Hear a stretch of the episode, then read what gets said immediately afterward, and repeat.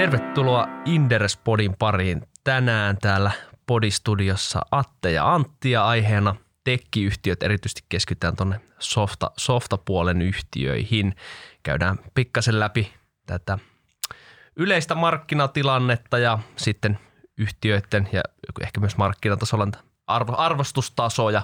Reilu vuosi sitten taidettiin viimeksi jutella aika samahenkisesti podissa, että siitä, siitä nyt sitten jatkoa tähän. Niin eikä me lähdetä suoraan asiaan. Tervetuloa Antillekin studioon. Joo, kiitos ja tervetuloa katselijat ja kuuntelijat kanssa mukaan.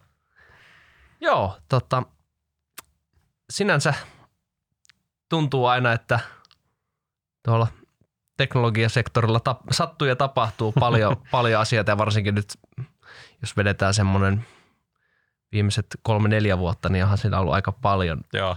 isoja muutoksia, isoja muutoksia tapahtunut niin markkinatilanteessa.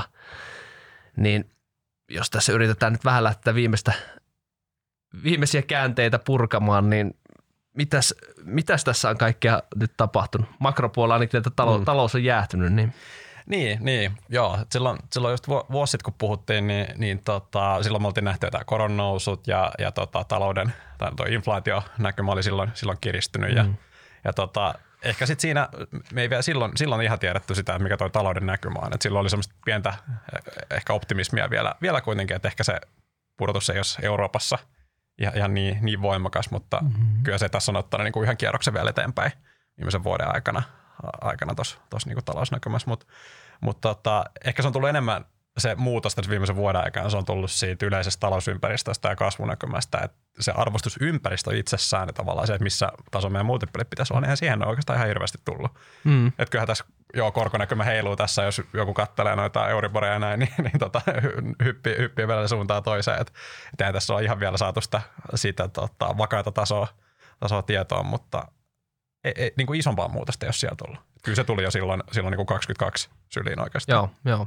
Joo sillä puolella, mutta just makro, makron mielessä miettii, niin se oli, olihan silloin niin vuosi sitten, oli sitä epävarmuutta ilmassa, oli, mutta kyllähän se on nähty, jos nyt mietitään sitä niin vuotta 2023 ja minkälaista lähtökohdasta siellä mm. lähdettiin, niin monella yhtiöllä oli kuitenkin si, siinä mielessä varsinkin yhtiöillä, jotka tavoittelee, tai niin kuin varsinkin näistä yhtiöistä moni, moni mm. hakee niin voimakkaampaa kasvua, niin aika moni edelleen niin investoi siihen tulevaan kasvuun mm. ja oli, oli sinänsä niin lisännyt rekrytointia. Se ajatus oli, että kyllä tässä niin kasvetaan mm. ihan voimakkaasti, mutta vuoden mittaanhan on nähty, no niin joka alalla ja muutenkin se talousnäkymä on heikentynyt, mm. niin onhan sitten tosi, tosi moni yhtiö on joutunut nyt esimerkiksi no muutosneuvottelulla, että on sitten niin se rekrytointi siellä mm. löyty kasvuinvestoinnit jäihin ja käytännössä joutu vähentää väkeä sitten jos, joissain tapauksissa vähän enemmänkin, koska ne tai vuoteen, vuoteen lähdettäessä, kun ne odotukset oli niin erilaiset, niin sitten sun on pakko, pakko jarruttaa tai muuten, muuten sun kannattavuus kärsii tosi pahasti. Mm, kyllä, kyllä. Joo, ja sitten ne muutokset on toki, toki sit voi olla isojakin, että mitä, mitä on tarpeen tehdä, että jos sulla tippuu iso mm. määrä kasvusta pois odotuksesta, niin mm. niin totta kai sitten sit rekryt jäihin tai, mm. tai pienennetään ää, tiimiä, jos sä oot vähän jo mitottanut sitä isompaa bisneksen koko luokkaa ja se kasvuhyppy ei sitten tapahdukaan. Just näin. Ja ehkä siinä myös, no aina yhtiökohtaiset erot on tosi isoja, mutta silloin just, jos miettii vielä sitä koronapandemian aikaa, kun mm. silloin, silloin tuli se tavallaan hetkellisesti se tosi iso boosti kysyntään mm. oikeastaan kaikille, kun se digitalisaatiotrendi otti vähän niin kuin mm. siitä trendiviivalta loikkas ylöspäin ja Joo. silloin niin se kysyntä oli tosi hurjaa ja sitten siitä oikeastaan palattiin kuitenkin takaisin sille niin mm. trendiviivalle. Ehkä jopa välillä se käytiin vähän se, nyt ollaan ehkä taas pikkuhiljaa mennään kohta siellä alapuolelle, koska mm, tässä on jarru, jarruteltu niin lujasti tässä taantumassa.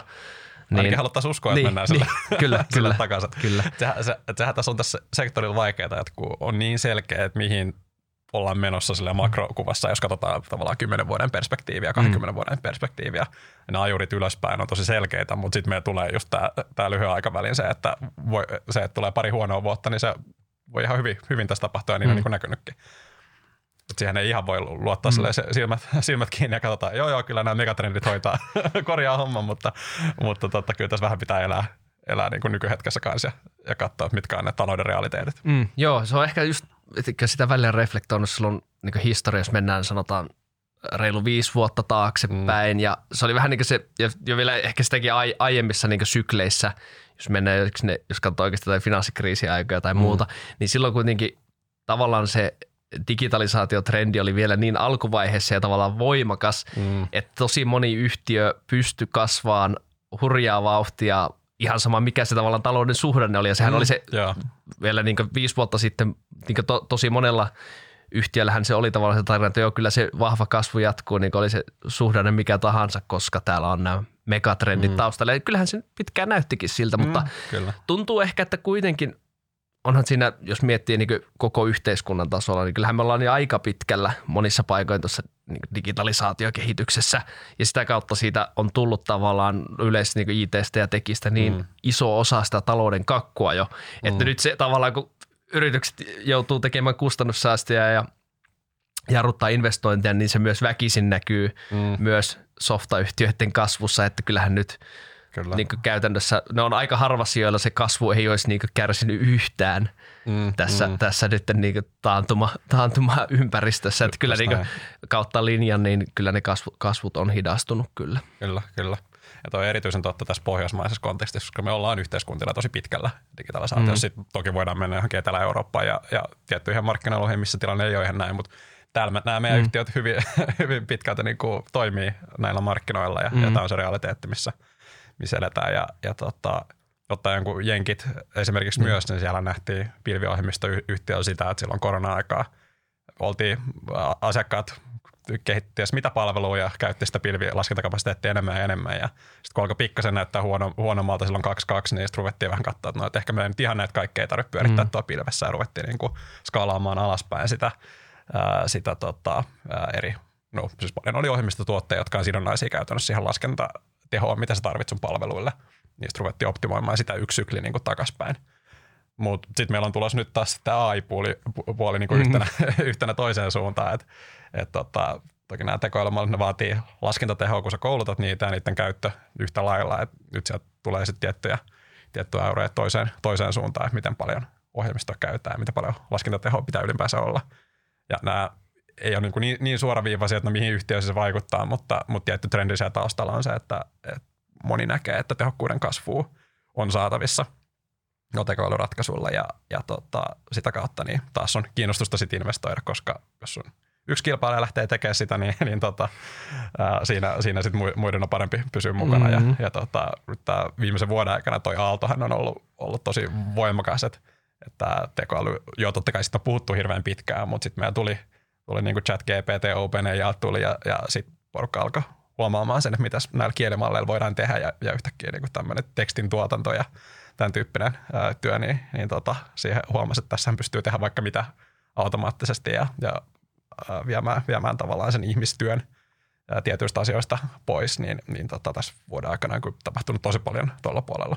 Joo, se on totta. Ja varsinkin tuntuu, että se nyt tähän mennessä hyöty on ollut monella siellä niin sen oman työn tehostamisesta. Kyllä. Siellä varsinkin niin moni, moni koodari on sitä sanonut, että, niin, että se oma, oma työ on jo tehostunut tosi paljon sillä. Mutta se ehkä mm. nyt enemmän se tuntuu, että monella, monella yhtiöllä nyt se tavallaan pöhinä on siinä, että mitä tavallaan sitten kun saadaan näitä joita tekoälyratkaisu mm. X kehitettyä se oman, oman tuoteportfolion ympärille tukemaan sitä ja tarjoamaan jotain, jotain uutta, mm. uutta asiakkaalle, että se tavallaan monella on siitä ajatus, että sillä voitaisiin mahdollisesti sitten niin luoda paljon lisäarvoa, mutta ne on vielä, vielä aika, mone, monessa tapauksessa aika kysymysmerkkejä, että mi, miten se lopputulos tai miltä se lopulta sitten näyttää. Niin, niin ja, ja, ja tässä on tietenkin, että pidemmällä tähtäimellä olettaa se, että jos sä tuot tämän tyyppistä automaatioa sen sun tuotteeseen, niin saat hinnoiteltua sen mukaan. Mutta kun tässä on nyt tämmöinen kilpajuoksun alku, alku käynnistynyt, niin se voi olla se, että, että, että, että miten paljon sä saat oikeasti siitä uudesta automaatiosta niin siirrettyä hintoihin, koska sun mm. kilpailijat tekee samaa ja, ja tota, tavallaan joo, sun on itse pakko investoida, mutta sitten, että mikä taso on tietyllä tavalla semmoinen hygienia sille ostajalle, että jonkin verran sulla pitää olla ominaisuuksia ja sitten jossain kohtaa tulee se, että no, mistä sä voit oikeasti laskuttaa lisää ja, ja näin poispäin. Ja, ja tuo voi tulla ihan liiketoimintamallimuutoksia. Leaddesk on yksi esimerkki, että jos sulla on asiakaspalvelusysteemi ja ihminen on tehnyt sitä asiakaspalvelua aiemmin mm. vastannut viesteihin, niin jos sä oot ensin aiemmin laskuttanut, että kuinka monta ihmistä sulla on käyttämässä sitä ohjelmistoa, niin jos sä otatkin tietyn määrän ihmisiä pois ja rupeat tekemään tekoälyllä sitä, että sulla on chatbot, mm. joka hoitaa sitä, niin sitten yhtäkkiä sulla ei olekaan se vanha bisnesmalli malli se toimiva, vaan sun pitää miettiä, että no miten sä saat, saat sieltä sen tota, monetisoinnin tehtyä ja vaihdat sä niin per keskustelutyyppisen hinnoitteluun tai mm. näin, niin, niin tässäkin tulee se, että mitä tapahtuu lyhyellä aikavälillä tässä yhtiöiden liikevaihtoihin tästä muutoksesta ja kehityksestä. ja sitten toisaalta se kulupuoli me tiedetään, että sinne, sinne on pakko laittaa, mm. laittaa paukkuja, jos, jos tota, tuotekehitystä haluaa tehdä. Tämä on kyllä tavallaan ehkä niin softamaailmassa semmoista, se on aina, aina ollut jatkuvassa murroksessa ja tulee, tulee uusia, uusia liiketoimintamalleja ja muuta, että tavallaan sinänsä Sinänsä ihan luonnollista, luonnollista niin. kehitystä tämäkin, mutta ja aina, aina on myös uudet pöhinäsanat, mitä, mitä ja uudet trendit ja tarinat, minkä päälle rakennetaan näitä tarinoita. Mutta Just näitä ehkä, kuuluu lajiin, joo, lajiin jos, jos tässä sektorilla pyörii, niin, niin tota, aina mm. tulee jotain uutta ja aina, aina tota, et tulee sellaiset tietoteknologia-aallot, mitkä, missä sitten edetään.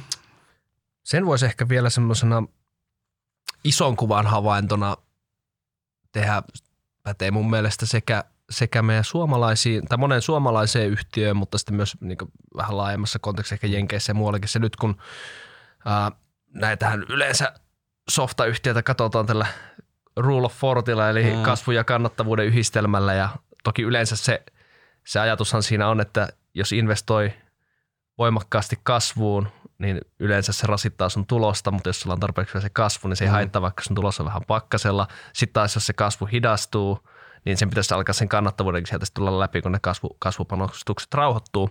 Mm. Sehän se tavallaan se teoria siinä taustalla on. Kyllä. Niin mun mielestä se on äh, näkynyt nyt aika hyvin tässä, nyt tässä taantumaympäristössä. Nyt kun kasvut on rauhoittunut monella yhtiöllä mm. ja sitten se on samaan aikaan otettu niin sit vähän se kustannussäästömoodi, niin kyllä se on myös näkynyt, että ne kannattavuudet on monella, monella mm. lähtenyt sitten paraneen. Että se, tavallaan Rule of Fortin mielessä niin ei ole edes niin isoa, isoa muutos. Toki silloin ehkä silloin ihan hulivili-aikoihin, niin kyllähän mm. silloin, silloin osa tykitteli niin ihan hurjia kasvulukuja ja saattoi olla myös osalla sitten jo silloin kannattavuudet kunnossa. Mutta silleen kokonaisuudessaan niin se on ehkä just vaan muuttanut ne komponentit muotoa sieltä kasvu, kasvuprosenttia on siirtynyt sinne EBIT, EBIT-prosenttiin mm. monessa yhtiössä. Toki pidemmän jos mietitään pitkää peliä, niin kyllähän se on yleensä arvokkaampaa, jos sä pystyt kasvamaan, kasvamaan nopeammin ja tiedetään kuitenkin, että siellä on terve bisnesmalli alla, että sä tiedät, että se kannattavuus sitten siinä kypsemmässä vaiheessa saadaan esiin. esiin. Just näin. Ja ehkä tuossa vielä, että miksi meillä oli niin vahvat se kasvujen kannattavuuden summat silloin tiettyä aikaa vuonna 2021, niin myös se, että kun sun kysyntä räjähtää katosta läpi ja sä et tehdä rekry porukkaa mm. ja sä vedät niin tosi ohuella resurssoinnilla ja kaikki mm. venyy, niin totta kai teet hyvää kannattavuutta. Mm. Ja sitten otetaan kiinni, kiinni se, kun kasvu vähän hidastuu, niin sä tavallaan saat sen kapasiteetin vastaamaan. Et, et siellä ehkä oli semmoinen tietty piikki, piikki myös, mutta, mutta tota tosiaan sieltä ollaan, ollaan sitten tota, mm. tultu, tultu vähän rauhallisemmille tasolle, ehkä semmoiselle kestävämmille mm. tasoille.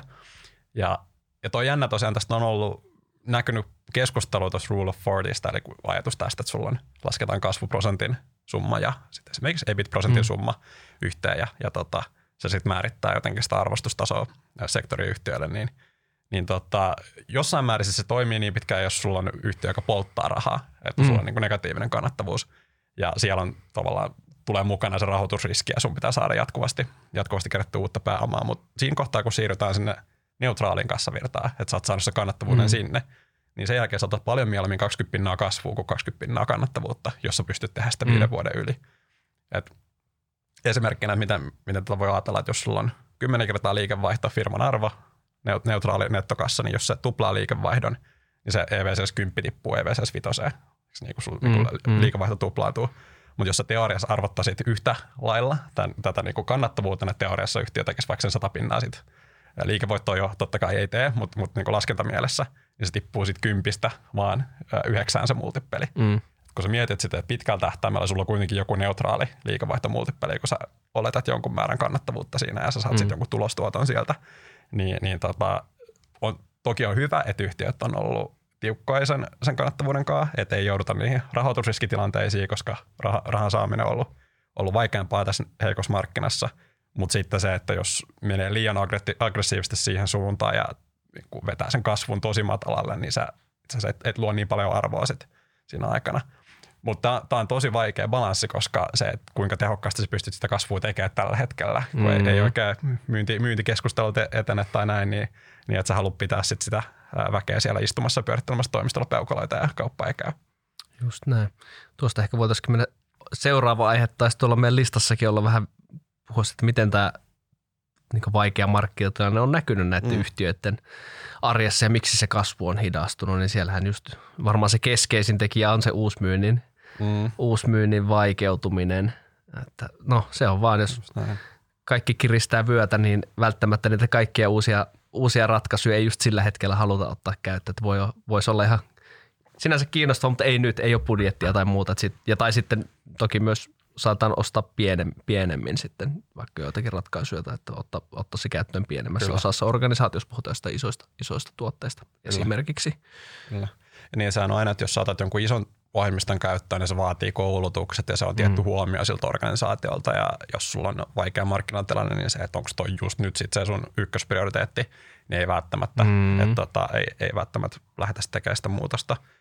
Äh, sinänsä kun lähdettiin tähän tähän sykliin, niin mulla oli itse aj- ajatus, että okei, meillä on ohjelmistoyhtiöt, jotka auttaa asiakkaita niiden tehokkuudessa.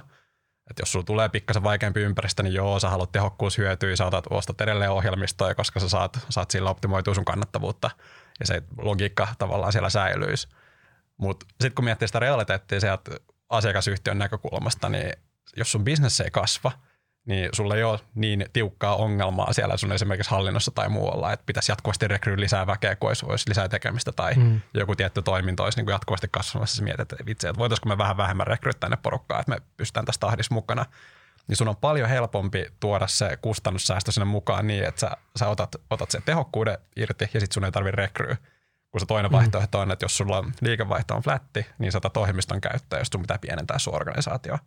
Ja se päätös, se, niin kuin, tämä on vähän tämmöinen mutu, mutu, mutu ajatus, mutta tota, tuntuu siitä, että se päätös on paljon helpompi tehdä vahvassa syklissä, kun sä varmistelet sen sun organisaatio isompaa koko luokkaa mm. ja valmistaulut siihen, että sä saat vähän skaalautuvuushyötyä siitä, että sä saat sen ohjelmiston käyttöön, niin kyllä tuolla on ollut jumissa aika monet, monet tota, kaupat ja etenkin ehkä tuolla enterprise-puolella, missä on nämä mm. isot, isot asiakkaat, niin siellä on ollut niin kuin hidasta. Joo, se se on, se se on että pienen, pienempää kauppaa kyllä, kyllä tapahtuu. Että ehkä nyt ollaan tässä nyt oikeastaan Q4 tuloskauden kynnyksellä vastata, ei olla vielä mm. viimeisimpiä kommentteja sektoriyhtiöltä saatu muuta kuin, muuta kuin Admicom nyt ehti tuossa tuloksensa mm. jo raportoida. Sielläkin just silleen, että kuitenkin, että tavallaan suhdanteeseen nähden yllättävän hyvin se uusmyynti oli edelleen, edelleen siellä sujunut sitten. Että mm. tota, kuitenkin pienempää kauppaa ja suht kevy, monesti aika kevyt käyttöönotto ja näin, niin silloin, silloin sitä uskalletaan tehdä, vaikka totta kai on, on se tässä syklissä huomattavasti sitten moni, moni rakennusala yrittäjäkin sillä, että ei nyt ei ole ajankohtaista, että pitää, Kyllä. pitää niin ne, ehkä niin nenä, nenä tota veden yläpuolella, mm. vaan, vaan että silleen kamppailla siinä, että silloin ei välttämättä lähdetä tekemään sitä isoa vaikka niin erpi, erpi, vaihtoa siinä kohtaa. Kyllä, kyllä. Ja mikä on vielä ehkä niin poikkeuksellisen mm, vaikea mm, kohdan markkinatilanne mm, siellä, siellä asiakkailla. Mutta tota on näkynyt Leaderskilla ihan yhtä lailla. SME-sektori on ollut myynti, myynti vahvempaa kuin Enterprise. Ja, mm. ja, tota, ja, näin. ja sit julkinen sektori on ollut myös yksi, mikä on, mikä on edelleen vetänyt. Et efekti sai mm. pikkasen pidettyä uusmyyntiä paremmassa, mm. paremmassa tota trendissä julkisen sektorin kautta, mutta sielläkin mm. se lopulta tuli läpi sitten se, se vaikutus, mm. että, että kysyntä oli, oli niin kuin laajemmin, etenkin yksityisen mm. sektorin niin pehmeämpää. Sitten ehkä moni moni yhtiö on niin aina puhuu paljon niin lisää- ja ristiinmyyntimahdollisuuksia, erityisesti aina siihen omaan asiakaskantaa, että siellä on paljon Joo. potentiaalia siinä ja monella on myös viesti, että nyt niin markkinatilanne vaikeampi ja uusmyynti vaikeampi, niin pyritään fokusoitumaan siihen omaa, omaa asiakaskantaa mm. ja sinne, sinne myymään lisää, mutta kyllä se tuntuu, että ei sekään sekään ei ole helppoa, että niille nykyisille asiakkaille saada myytyä sitä lisää tässä vaikeassa markkinassa, että ehkä ainakin siinäkin oma, oma semmoinen näppituntuma on, että mm. niin monen yhtiön niin tavoitteisiin nähden, niin se, sillä puolellakin on niin jääty, jääty niin jälkeen ehkä mitä niin on, on kuviteltu alun perin. Mm, mm, kyllä. Että kyllä sielläkin, sielläkin ne samat kysymykset vaikuttaa asiakkaan puolelle. Että vaikka se on ehkä helpompi ottaa laajennus jo olemassa olevaa ohjelmistoa, mm. jota sä käytät ja se koulutus on niin kevyempi ja ei tarvitse miettiä niin paljon uuden sitä käyttöönottoprojektia, mutta tota, ää, joo, ei se, ei, se, ei se sekään helppoa. Ja tässä on tämä trendisena tämä product-led growth, mm. mitä yhtiöt on viljelyllä, se, että sulla olisi se tuotteessa suoraan näkyy, että hei, tuosta kun klikkaat, niin lähtee laskutus pyöriä ja saat paljon kivoja, mm. kivoja ominaisuuksia, niin, niin tota, kyllä tätä, tätä yritetään tehdä, mutta samat tekijät siellä taustalla vaikuttaa siihen, mm. miten paljon mm. asiakkaat on valmiita ottaa uutta softaa käyttöön. Jep.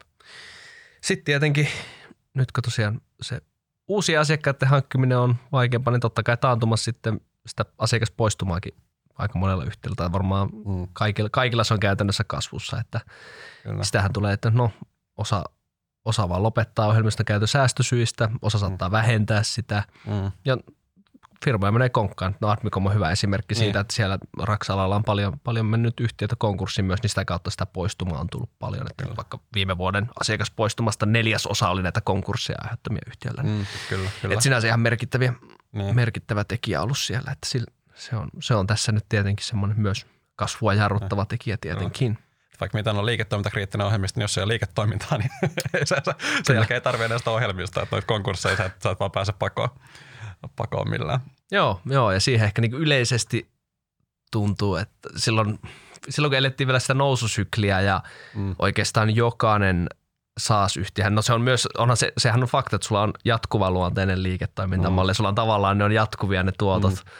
mutta kyllähän niissä kuitenkin sulla on aina jonkunlainen, sulla voi olla vaikka vuoden sopimus, kolmen mm. vuoden sopimus tai jotain siltä väliltä mm. esimerkiksi sille kuitenkin mm, sillä mm. taustalla. Ja no sitten just, että, että kyllä, kyllä ne, ne, ei välttämättä ole sitten lopulta, lopulta aina jatkuvia, vaikka tavallaan niin. se tuo sitä tiettyä, tiettyä turvaa, että sulla on, on jatkuva luonteinen liiketoimintamalli. Niin, mutta ne soppari pitää kuitenkin uusia. Kyllä, kyllä ne pitää, kyllä ne pitää saattaa ne uusia automaattisestikin, mutta kyllä ne voi niin kuin mm. vaikeassa tilanteessa, niin kyllä yritykset ruotii läpi kaikki – kaikki softat, mitä käytetään ja mietitään, että onko ne, onko ne nyt tarvetta. Että. Kyllä, kyllä.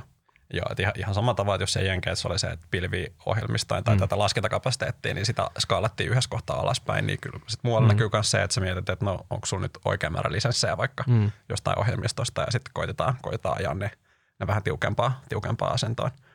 Mutta toki tämmöiset, nämä, nämä on lyhytaikaisia juttuja se, että tota, joku to, toimiala, niin kaikki yhtiöt hitaasti menee konkurssiin ja se, se sieltä katoo, niin sehän ei ole, ei ole realistinen skenaario ja toisaalta se, että, että tota, loputtomasti voi vähentää niitä lisenssejä siellä asiakaspäässä, että et mm. jossain kohtaa sinulla tulee raja vastaan, että, että, että se vastaa sitä nykyistä tarvetta mm. ja sitten tulee se kysymys, että, no, että mi, mihin nämä bisnekset lähtee siitä eteenpäin ja, ja tota, tuleeko sieltä sitten kasvaa juuri se, että se bisnes vaikka kasvaa ja tarvitaan lisää käyttäjiä ohjelmistoon mm. ja sitten se alkaa, alkaa sitten pelaamaan toiseen suuntaan. Just näin. Joo, kyllä ainakin itsellekin se usko, usko ja luotto siihen, että tässä muutaman vuoden sisällä, jos nyt tuntuu, että vähän niin kuin kaikki nämä ajurit on väärää suuntaan, niin kyllä se mm. tulee taas se hetki, kun ne sojottaakin sinne toiseen suuntaan ja sieltä mm. voi sitten nähdä aika pirteitäkin kasvun piristymisiä monella mm. yhtiöllä siinä kohtaa. Kyllä. No pitäisikö vielä vähän kerrota sitä, että ehkä taittiin viime vuonnakin, tai silloin reilu vuosi sitten sitä sivuta, että mitkä, minkälaiset yhtiöt pärjää. Silloin mm. ehkä enemmän sitä vielä vähän arvoa, että minkälaiset mm, voisi pärjätä mm, taantumassa. Joo. Onko tässä onko tähän tullut muutoksia? Tuossa vähän mainittiinkin jo tuo, että todennäköisesti niin se asiakaspito on ainakin parempi tämmöisessä liiketoimintakriittisissä mm. järjestelmissä, jossa on siellä tavallaan aika syvällä sen yrityksen mm. prosesseissa ja sen päivittäisen liiketoiminnan pyörittämisessä, niin sitä on vaikeampi vaan sitten todeta, mm. että me ei nyt enää käytetä tätä, että se on varmaan yksi, yksi selkeä, mm. mitkä pärjää. Ja sitten ehkä, no, semmoisen, just kun puhuttiin, että taantumassa se myynti, myynti käy vaikeammaksi, niin ehkä semmoiset mm. myyntiä tukevat työkalut, niin esimerkiksi semmoisissa saattaa olla sitten Joo. esimerkiksi, että helpommin sitten ainakin vähennetään sitä käyttöyksille, ei vaan ottaa välttämättä niin isoa tarvetta, mitä silloin mm. noususuhdanteessa. Just näin, just näin. Ja mehän on seurannassa me, melkeinpä kaikki, kaikki niin kuin, jos puhutaan ainakin SaaS-yhtiöistä, mm. niin on näitä liiketoimintakriittisiä jollain tavalla. Et sikäli sille hirveätä hajontaa, mm. hajontaa niin kuin mm. sen ulkopuolella ei, ei olla nähty. Mutta jossain määrin se pitää edelleen paikkansa, mistä juteltiin, että se, että jos sä, sulla ei ole, sulla on niin tasekunnossa ja kassavirta on sillä kunnossa, että sä et ainakaan mm. polta, polta semmoista vauhtia, että olisi, tulisi akuutti tarvitse kerätä rahaa, niin, niin tota se on toki edelleen, edelleen arvossaan, että kun miettii sitä sijoittajan mm. näkökulmasta sitä, sitä että mikä on se downside, miten paljon voidaan mennä vielä alemmas, niin jos mm. pelataan se diluutioriski pois, että joudutaan huonolla ehdolla tekemään anti, niin, niin tota se, se on aika hyvä, hyvä, hyvä niin kuin lähtötilanne. Että tota, toi kassavirtaneutraliteetti edelleen pysyy, pysyy niin kuin arvokkaana. Joo, ja sitä kohti meilläkin kuitenkin muutamia, muutamia yhtiöitä on ollut, jotka on niin ollut siinä ää, tai niin muodissa, että vielä poltetaan kassaa, niin kyllä siellä on niin just pyritty nyt, kun tämä muuttuu tämä markkinaympäristö mm. aika voimallakin esimerkkinä omasta seurannasta, vaikka just Vitsekuressa sielläkin mm. oli kuitenkin organisaatio mitotettu siihen niin huomattavasti niin optimistisempaan kasvunäkymään silloin muutama vuosi sitten, kun tapahtui tämä jakautuminen mm. Vitsekuren ja F-Sekuren välillä, että yrityspuoli lähti hakemaan vielä sitä voimakasta kasvua mm. ja nyt sit, sitä ei, ei toteutunut, niin siellä on aika todella rajutkin niin kustannussäästöt mm. viety nyt kahdessa, kahdessa osassa läpi ja nyt siellä, niin kuin, no itse asiassa nyt, oliko se tuossa reilu viikko mm. sitten just sieltä tuli nyt, tuli vähän vielä pientä tulosvaroitusta, mutta siinä todettiin mm. just, että nyt se on sellaisen kannattavuus jo niin niukasti, niukasti on positiivisen puolella, Joo. että siellä nyt se on just tehty semmoinen iso, iso käänne siinä ja toinen, mm. toinen on sitten QPR on myös tota, pieni, pieni ohjelmistoyhtiö, niin siellä, siellä kanssa on niin tosi, tosi rajusti tehty kustannussäästötoimenpiteitä mm. ja pitäisi nyt, nyt sen kannat, kannattavuusperusta alkaa olla myös siellä sinänsä tukevalla pohjalla. Siellä on jouduttu myös sitten vähän osakeanneilla myös tasetta mm. aika ajoin vahvistamaan, että, että tota, saadaan vietyä kaikki muutokset läpi. Sinänsä se on, niin, mm. on näkyy, mutta ehkä muuten tuntuu, että noisilla meidän softayhtiöillä niin taseet on pääosin aika hyvässä kunnossa. Pääosin mun mielestä joo. joo, joo, joo toki kyllä. nyt esimerkkinä tulee mie f nyt velkaa tuli siellä tehtiin iso, iso yritysosto Jenkeissä mm. viime vuonna, mutta sielläkin just kassavirta sitten on niin hyvä, että se on niin ihan perusteltua vivuttaa sitä tasetta, mutta muuten niin kuin, että aika mone, mone, monella ollaan edelleen niin nettokassan puolella, vaikka on, osa on tehnyt myös yritysostojakin. Niin, niin. kyllä niin kuin yritysostolla päästään, päästään mm. käy nettovelan puolelle, mm. että, että, että tota, mutta sitten jos se sun kassavirta on, on kuitenkin neutraali mm. tai, tai positiivinen, niin se, se nyt ei ole, ei, ole, ei ole mikään iso ongelma. Et efekti omasta mm. seurannasta, niin kassavirta neutraalilla tai positiivisella ää, mennään, niin siellä, mm. siellä on, niin kuin, ei, ei, ei ole niitä antiriskejä ollut. Taivori ehkä poikkeuksena ää, ollut, koska on varhaisen vaiheen firmaa, siellä, siellä rahaa mm. poltetaan mm. ja se kasvu vaatii, että, että se kääntyy neutraaliksi, mutta tota, tosi erilainen niin kuin kehitysvaihe verrattuna näihin ehkä muihin yhtiöihin, mitä meillä on seurannassa. Mutta mutta se on, se on mielenkiintoinen kanssa, että jos miettii, että onko yhtään yhtiö, joka olisi selvinnyt tästä ihan täysin kuivin jaloin niin kuin liiketoiminnallisesti, jos unohdetaan mitä on tapahtunut arvostustasoissa. Niin. Niin tota, äh, mun seurannasta ainoa esimerkki on tuo iPhone, että on sinänsä, sinänsä päässyt, että siellä, siellä ollaan me ehkä palataan siihen, mm. että miten pitkällä tämä markkina on jo, että ei ole mikään täysin uusi markkina nämä ohjelmistotuotteet, mm. vaan siellä on jo aika iso – iso määrä yhtiöitä, jotka käyttää tätä, niin sitten ne talouden syklit vaikuttaa. Mm. Mutta Ivoria, uusi markkina vasta muodostumassa, niin sulla ei ole sitä olemassa olevaa kantaa, joka rupeaa tekemään toimenpiteitä, vaan se on enemmän sitä, että no miten nopeasti se markkina muodostuu. Ja siellä on tavallaan terveydenhuollon alan toimijat asiakkaana tosi defensiivinen markkina ja, ja tota, tarvitaan tehokkuutta ja näin, niin siellä ehkä, ehkä ollaan tavallaan tämä taloustilanteen vaikutukset väistyy, mutta sitten on rahoituspuolella, kun siellä mm. poltaan, poltaan, poltaan kuitenkin kassaa vielä ja, ja tota, meidän kirjoissa näyttää, näyttää siltä, että antia, antia tässä vielä tarvitaan, niin siellä on toi, toi kysymys vielä, mm. vielä mukana vaikka liiketoiminnallisesti, niin, niin tota, ollaan kuitenkin, tai ei ole näkynyt ainakaan tästä taloustilanteesta tämmöisiä muutoksia. Niin ja selvä kuitenkin ollaan sen verran varassa vaiheessa varmasti niin vielä tänään keskustelut potentiaalisten asiakkaiden mm. kanssa, mm. niin niissä varmasti osa, osa on voinut venyä, mutta sitten osa mm. etenee ihan suunnitellusti ja muuta, mutta se ei vielä näy niinkään, vielä muutenkin tavallaan, eikö odotuksessakin ollut iPhoneilla, että tavallaan jos katsotaan vaikka liikevaihtolukuja, ne on vielä sinänsä tosi pieniä suhteessa siihen, mitä niin tavoitteena on vaikka tämän vuosikymmenen kyllä, lopussa, kyllä. että se tavallaan, että se ei vielä näy, niin mm. se ei, ei taantuma ei näy sinänsä luvuissakaan vielä, koska niin, ne on niin, luvut on vielä sen verran se, pieniä. Se, sinne pitäisi päästä pilkkua siirtämään jonkin verran. joo, joo, just näin. jonkin just verran näin. oikealle. Joo. joo, muuten, muuten tuntuu, että kyllä kaikilla näillä pidemmälle ja osaa jo tosi kypsässäkin vaiheessa mm. meidän niin pörssin, pörssin tekkiyhtiöistä, niin kyllähän se niin käytännössä kaikilla, kaikilla se kasvu on kyllä hidastunut, että ei, ei, ole, ei ole kyllä yksikään selvinnyt kyllä. kuivin jaloin siitä. Kyllä. Ties, onko, vielä, onko sulla vielä jotain tähän niin ehkä makropuoleen ja liiketoimintapuoleen vai mennäänkö sitten vähän arvostustasojen puolelle pohdiskelemaan, että mitä se, miltä se siellä näyttää? Joo, siirretään, siirretään arvostuksia. Ehkä se ainoa, ainoa tuossa talo, taloudessa on se, että hyvä muistaa, mikä on lyhytaikaista ja mikä on niin kuin pitkäaikavälin vaikutusta. Et mm. Puhuttiin jo vähän, vähän tuosta just, että konkursteilla niin jatkuu, jatkuu, jatkuu ikuisuuksia ja, ja jossain kohtaa tulee taas tilanne, että, että yhtiöt kasvaa ja haluaa niitä tehokkuushyötyjä ja, ja silloin ne ohjelmistot on taas mm. selostuslistalla. Että et ei, ei, ei tämä niin kuin, palataan taas siihen isoon kuvaan vaan, että, että edelleen me, me on aika, aika selkeä käsitys siitä, että todella korkealla todennäköisyydellä niin, niin ohjelmistojen osuus, osuus tota, taloudesta ja ylipäänsä tekemisestä niin kasvaa, ää, kasvaa yhteiskunnassa. Eli, eli tota, se trendi on, trendi on sikäli aika selkeä, mutta nyt meillä vaan on lyhyellä mm. aikavälillä tässä hankaluuksia. Voi olla, että tämä on, tämä on jossain määrin uusi normaali, että ollaan vähän varovaisempia, mutta edelleen se, se trendi, että onko tämä kasvumarkkina vai ei, niin joo, totta kai tämä on kasvumarkkina. Kyllä. Joo, joo, sen voi kyllä helposti, helposti allekirjoittaa. Mutta niin, arvostuksista. Tämäkin on aika vähän, voisiko että arvostus halpuus on katsoja silmissä, tai mar- katso, mitä markkinaa katsotaan, kun jos mietitään, mm. jos sille niin ylipäätään, niin jos mennään jenkkeihin, katsotaan Nasdaq, Nasdaq teknologiaindeksiä, niin sehän painelee käytännössä kaikkia oikein huipussa tällä hetkellä. Ja siellä on niin ollut ihan taas juhlat, juhlat käynnissä niin viimeisen vuoden aikana. Ää, samaan aikaan tuntuu, että jos katsotaan vaikka su- näitä suomalaisia yhtiöitä, niin kyllähän monelle viimeinen vuosikin ollut vielä niin vaikka osake, osakekurssin mielessä, niin on tultu aika rajustikin alas vielä joo, paiko, joo. paikoitellen.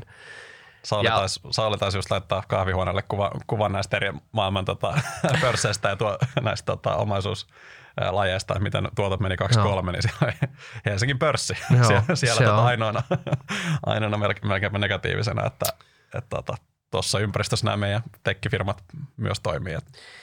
Joo, että se on ehkä siellä Jenkeissä, jos sitten just, että mistä siellähän on ollut puhuttu paljon tästä Magnificent Sevenistä, näistä Joo. isoista tekeistä, jotka sitä on vieni, ja niistähän ei voi kaikkea edes ihan softayhtiöiksi sinänsä luokitella. Ei, että, ei mutta, teknologia kyllä. Ne, mutta, teknologia, jo. mutta ei, ei softayhtiöitä. Mm. Että, että just että sitten jos katsotaan oikeasti sielläkin pinnan alle, mm. niin jos varsinkin peilataan siihen just vielä 21 vuonna, kun oltiin siellä nollakorkokuplassa ja silloin listautui paljon uusia, uusia tekkiyhtiöitä, niin mm. kyllähän siellä edelleen niin se on aika brutaalia se kehitys, jos mm. sieltä otetaan se piste tähän päivään. Että just tuossa vilkasi itse asiassa, miten tuolla vanhalla kun ARK ETF on mennyt, mm. niin se on edelleen sieltä huipuistaan niin just joku 70 prosenttia. Siellähän oli Joo. paljon tämmöisiä niin tappiollisia tekkiyhtiöitä, kyllä se niin pinnan alla se tilanne mm. on aika paljon raadollisempi, mitä se on.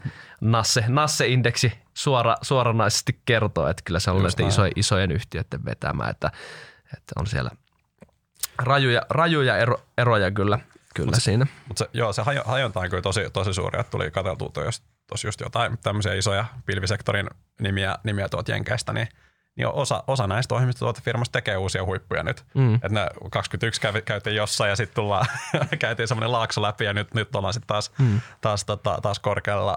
Mutta sitten sieltä löytyy tietyt firmat, jotka ei, ei ole niin lähelläkään sitä, sitä tasoa, missä oltiin mm. vuonna 2021. Että tässä ehkä näkee sen, että kun miettii jenkkejä ja sitä, mikä se talouden yleinen, yleinen tilanne on siellä, niin se näyttää mm. ihan erilaiselta mm. kuin Euroopassa. Ja sitten kun sulla on toi on se sun kohdeasiakasryhmä, siellä ehkä asiakkaiden bisnekset kasvaa, niin mm. totta kai sun on helpompi myydä. Ja sitten meillä Euroopassa mennään sillä, että vähän, vähän on tota, niikkeen näköistä toi, toi talous, talouskasvu ja, ja näin, niin tota, sitten kun sä myyt niille asiakkaille, jotka toimii näillä markkinoilla, niin mm. niin totta kai se sun kasvunäkymä on heikompi. Et, et tässä on ihan, ihan hyviä selityksiä, että miksi, miksi tota, siellä Jenkeissä valuaatiot on erinäköisiä. Kyllä, kyllä. Joo, ja sitten se on monesti just yhtiökohtaisesti, että saattaa olla, että osa paineli vaan niinku tavallaan perusteetta niinku pahempaan kuplaan silloin ja sitten osa, osa saattoi pysyä vähän maltillisemmassa tasoissa ja sen takia nyt pystyy jo tekemään uusi huippu, jos funda on kehittynyt siellä alla hyvään niin suuntaan.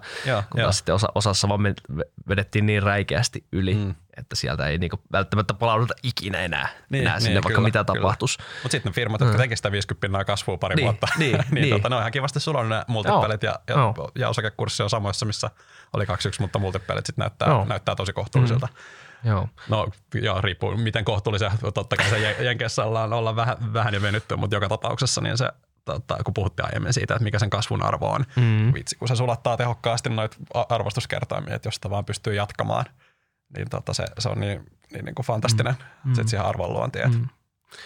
Joo, meillä on tässä, tässä vähän tätä jenkki, jenkkidataa, jos mietin, no, Jamin Ball kerää joka, se on ihan hyvä, voi monelle, jos kiinnostaa nämä Jenkkien teknoarvostukset, niin hyvä tota, uutiskirje kannattaa laittaa tilauksen Clouded Judgment.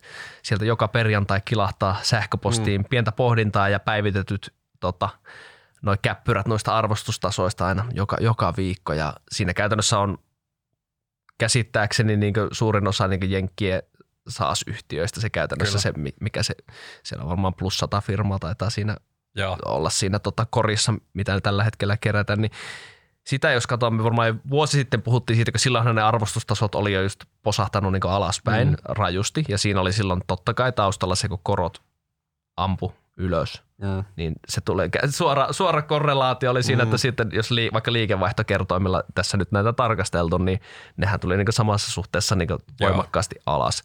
Ja siihen tilanteeseen peilattuna ei ole oikeastaan niin mediaanitasolla tuolla Jenkeissä ei ole ihan hirveästi tapat. Muistaakseni, mä katsoin mm. vuosi sitten, reilu vuosi sitten mediaani EVC oli noin vitosen tasolla tällä ryhmällä ja nyt mm. ollaan tällä hetkellä noin kutosessa. Niin, on Et se on niinku, ja se on tämmöistä niinku pientä värinää ollut tässä vuosi, että, on niinku, että ei sinänsä niinku arvostustasot on itse asiassa pysynyt aika, aika samantyyppisinä mm. nyt, että, että sinänsä, sinänsä siltä, siltä osin ei, ei isompia muutoksia – sitten niin just puhuttiin, että osa, osa yhtiöistä on saattanut sitten lähteä taas niin ampaseen, ampaseen niin sieltä pohjista paljon kyllä, mutta sitten mm. tämä kertoo mun mielestä myös siitä, että siellä on se iso, iso läjä edelleen niitä raatoja, mitkä on, on niin selkeästi sitten alle niistä aie, aiemmista huipuistaan. Kyllä.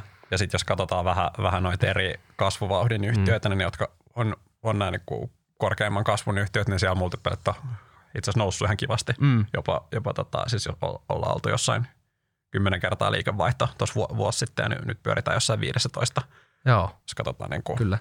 eteenpäin katsovia tota, liikevaihtoarvostuskertoimia, niin, niin ne, jotka on osoittanut sen, että nyt kasvu, kasvu jatkuu ja, mm. ja tämä ei ollut vaan tämmöinen koronakuplan kuplan, tota, ihme, niin tota, joo, kyllä niitä arvotetaan korkealle. Ja on siihen ihan, siis ihan oikeat syyt. Kyllä, kyllä koska sehän mun mielestä kertoo ainakin siitä, että jos sä nyt tämmöisessä hankalassa markkinassa pystyt jatkaa sitä voimakasta kasvua, niin se todennäköisesti kertoo siitä, että sulla on oikeasti aika vahvoja kilpailuetuja. Niin, just ja tai että sulla on tosi hyvä tuote, mitä, mitä niin halutaan ostaa myös silloin vaikeimpina aikoina. Mm. Kun taas ehkä just silloin sen takia tai siinä osittain, silloin kun oli tuo kovaa kysyntäympäristöstä pari mm. vuotta sitten, niin silloin vähän niin tummempikin helmi loisti ja tuntuu, että ka- ka- kaikilla niin se kysyntä on tosi kova ja sitten samaan aikaan sehän luo myös osittain illuusiota, kun kurssit laukkaa ylöspäin, niin se, se tunnustan itsekin, että tuntuu, että moni yhtiö tuntui pykälän laadukkaammalta siinä ympäristössä, koska kaikki meni niin hyvin. että se tuo sen tavallaan semmoisen tietyn illuusien. Ja. Joo, joo. ja varsinkin tavallaan se, että kun se sit tulee luvu, luvut tulee yli, yli omia odotuksia, miettii sitä tai vitsiä, että nyt nämä on mm. löytänyt kyllä loistava reseptin tähän kasvuun. Ja, kyllä. Ai että joo, kyllä kun nämä kasvaa tässä hienosti, niin nämä multipelithan sulaa tosi kivasti täältä alas, että vaikka ne vähän venyneeltä tuntui, niin, niin totta, se, se, se käy hirveän, hirveän helposti tuossa, mm-hmm. mutta se nyt jälkikäteen tietty helppo nähdä, että iso osa siitä kysynnästä oli, oli tämmöistä niin väliaikaista kiihtymistä ja, ja tota, silloin toki hinnoiteltiin sitä, että talous, talous tota, jatkaisi paremmalla trendillä. Nyt meillä tuli se inflaatio-ongelma. Jälkikäteen sekin on aika, aika niin kuin helppo, helppo, ymmärtää, että miksi. Että joo, totta kai mm. meillä tuli, me, tota, kun tosi paljon tuli, tuli tätä niin kuin avitusta valtion, valtion puolelta korot matalalla ja, ja näin. Ja, ja tota, sitten meillä tuli se tarjontapuolen ää, rajoitteita sinne sinne mukaan, mm. niin mm. totta kai nä, näin mentiin, mutta. Tämä on tätä pakko, tämä on niinku, jotenkin aina jälkeenpäin, että vasta niinku tajua että miten hävyttömässä kuplassa mm. sitä tuossa käytiin, koska niin mediaanitasolla oltiin tuossa niinku huipassa, niinku mediaanifirma treidas 20 kertaa liikevaihto Jenkeissä.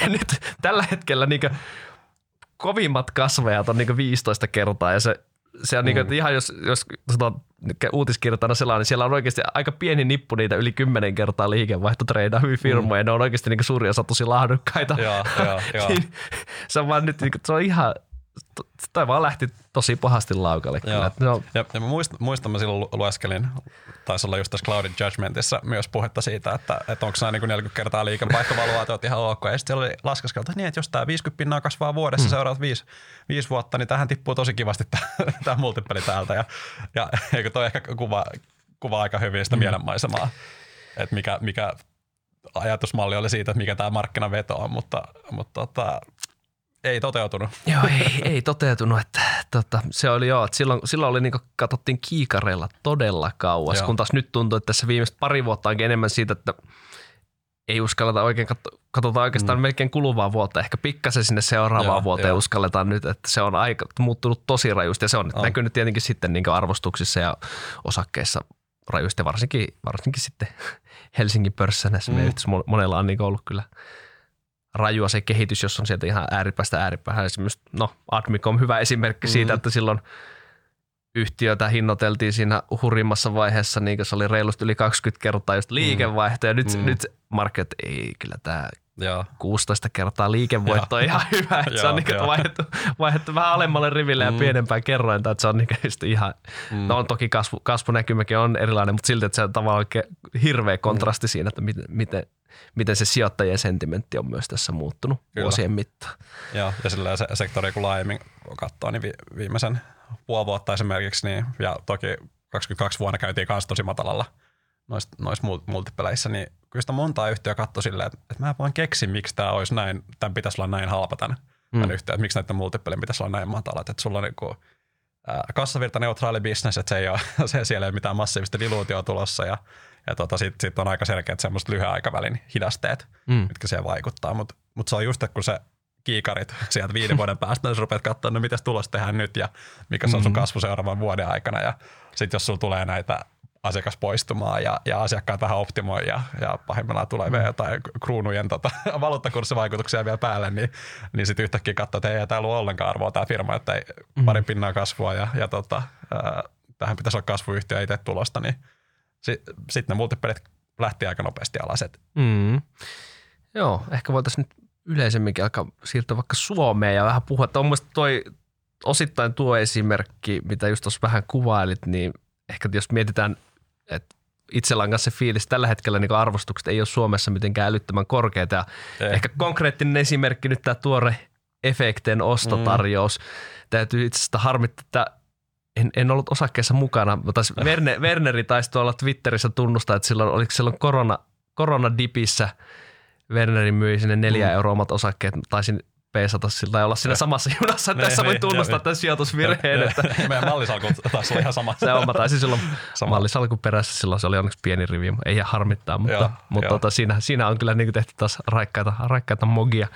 mutta tota, ehkä niin efekteissä, niin just tällä itsekin sijoittajalla sit päässä, sä oot sitä seurannut analyytikkana pitkään, välillä aina sijoittajalla sit päässä katsoa vierestä, niin nyt just tavallaan se tuntuu just siltä, että okei, että mitä se oli kaksi kertaa liikevaihto, mm. ehkä se hinnoittelee. Sitten just, että okei, okay, jo tiedetään, että nyt on vähän, vähän että se on nakuttanut sitä hyvää mm. saaskasvua, mutta että no nyt se vähän tässä hidastuu vielä mm. tänä vuonna ja että mikä se, mikä se on tavallaan olisi semmoinen, jos sä mm. katsot just siinäkin, että no ei tämä vielä niin lähi, ihan lähivuosien tuloskertoimilla tiedetään, että se, tekee, tai että se kannattavuus on aika matalalla että no ei tämä nyt vielä oikein saa niistä tuloskertoimista tukea. Että, ja sitten kaikki tietää, että tämä nyt ehkä nakuttaa se 15-20 mm. pinnasta saaskuta. Mikä, mikä, sitä, mikä se on se niin tavallaan ajuri, että miksi mä nyt ostasin tätä, vaikka se niin itsekin oli monta kertaa, että tämä on ihan halvan näköinen, että pitäisikö tämä ostaa. No sitten tulee ostotarjous, mitä neljä kertaa liikevaihto, melkein niin, 100 kyllä. pinnan preemiota ja oh, niin. sinne se nyt lähtee. Niin, niin, niin kyllä, kyllä. Joo. Et, et sinänsä, joo totta kai näitä ostostarjouksia tulee enemmän tässä markkinassa, mm. että sulla näkymät pikkasen, pikkasen eikomaan trendillä ja, ja tota, efektilläkin oli just se, että kasvua hidastumassa ja kun sä mietit niitä ajureita sit arvostuksen vahvistumiseen, niin jos sulla on heikentyvä trendi, niin totta kai siinä markkina mm. hinnoittelee sinne sitten huolia, että vaikka meidänkin käsitys oli se, että et, et, ei tämä ei niin loppumassa tämä firman kasvu, että nyt vaan ollaan pikkasen mm. tahmemmassa, tahmemmassa vaiheessa, että kun puhuin tuosta, että, että tuli, tuli katsottua sektoriarvostuksia ja miettiä, että niin kuin vaan keksi, että miksi, miksi näiden yhteyden pitäisi olla näin halpoja. Niin. niin se on ihan kiva, että joku muukin tuli, tuli katsomaan, katsomaan, katsomaan näitä sama, samalla silmiä, että sikäli, sikäli tota, ää, kiva, kiva niin kuin nähdä, nähdä, että joku, joku muu toteaa myös, että tämä, tämä ei nyt ehkä ole se käypä arvo, vaan nähdään, nähdään arvokkaammaksi. Mutta vähän tämmöinen kaksipiippunen tietysti tilanne, että jos tämä efektejä miettii, niin, niin tota, en, en usko, että itsenäisen yhtiön oltaisiin nähty tämmöistä arvostusta nyt niin kuin mm. seuraavaan vuoteen pariin kolmeen. Että tota, kun miettii sitä kasvua, kasvua että joku niin kuin taloudessa olennaisesti muuttuisi, että yhtäkkiä päästäisiin taas vähän vahvempaan kasvuun ja, ja tota, sitten päästäisiin multipeleitä nostamaan ja se tavallaan arvonluonnin näkymä muuttuisi, niin tota, ei olisi näkynyt, näkynyt ajureet siihen. Ja totta kai niin kuin tässä markkinaympäristössä niin totta, toi, toi on hyvä, hyvä mm, hinta. On, on. Mutta mut sitten samaan aikaan niin, niin tota, nyt ollaan sit just siinä niin pehmeämmässä kasvunäkymässä ja hinnoitellaan sen mukaan ja multipelit on, on niin sen mukaiset, niin tota, olisiko paremmasta taloussyklistä tästä yhtiöstä saanut paremmat multipelit? Ihan hy- hyvin mahdollista, mutta, mutta tavallaan nyt, nyt miettii nykyisiä omistajia, niin, mm. niin tota, se polku olisi voinut olla, olla tota aika pitkä ennen kuin sinne päästään.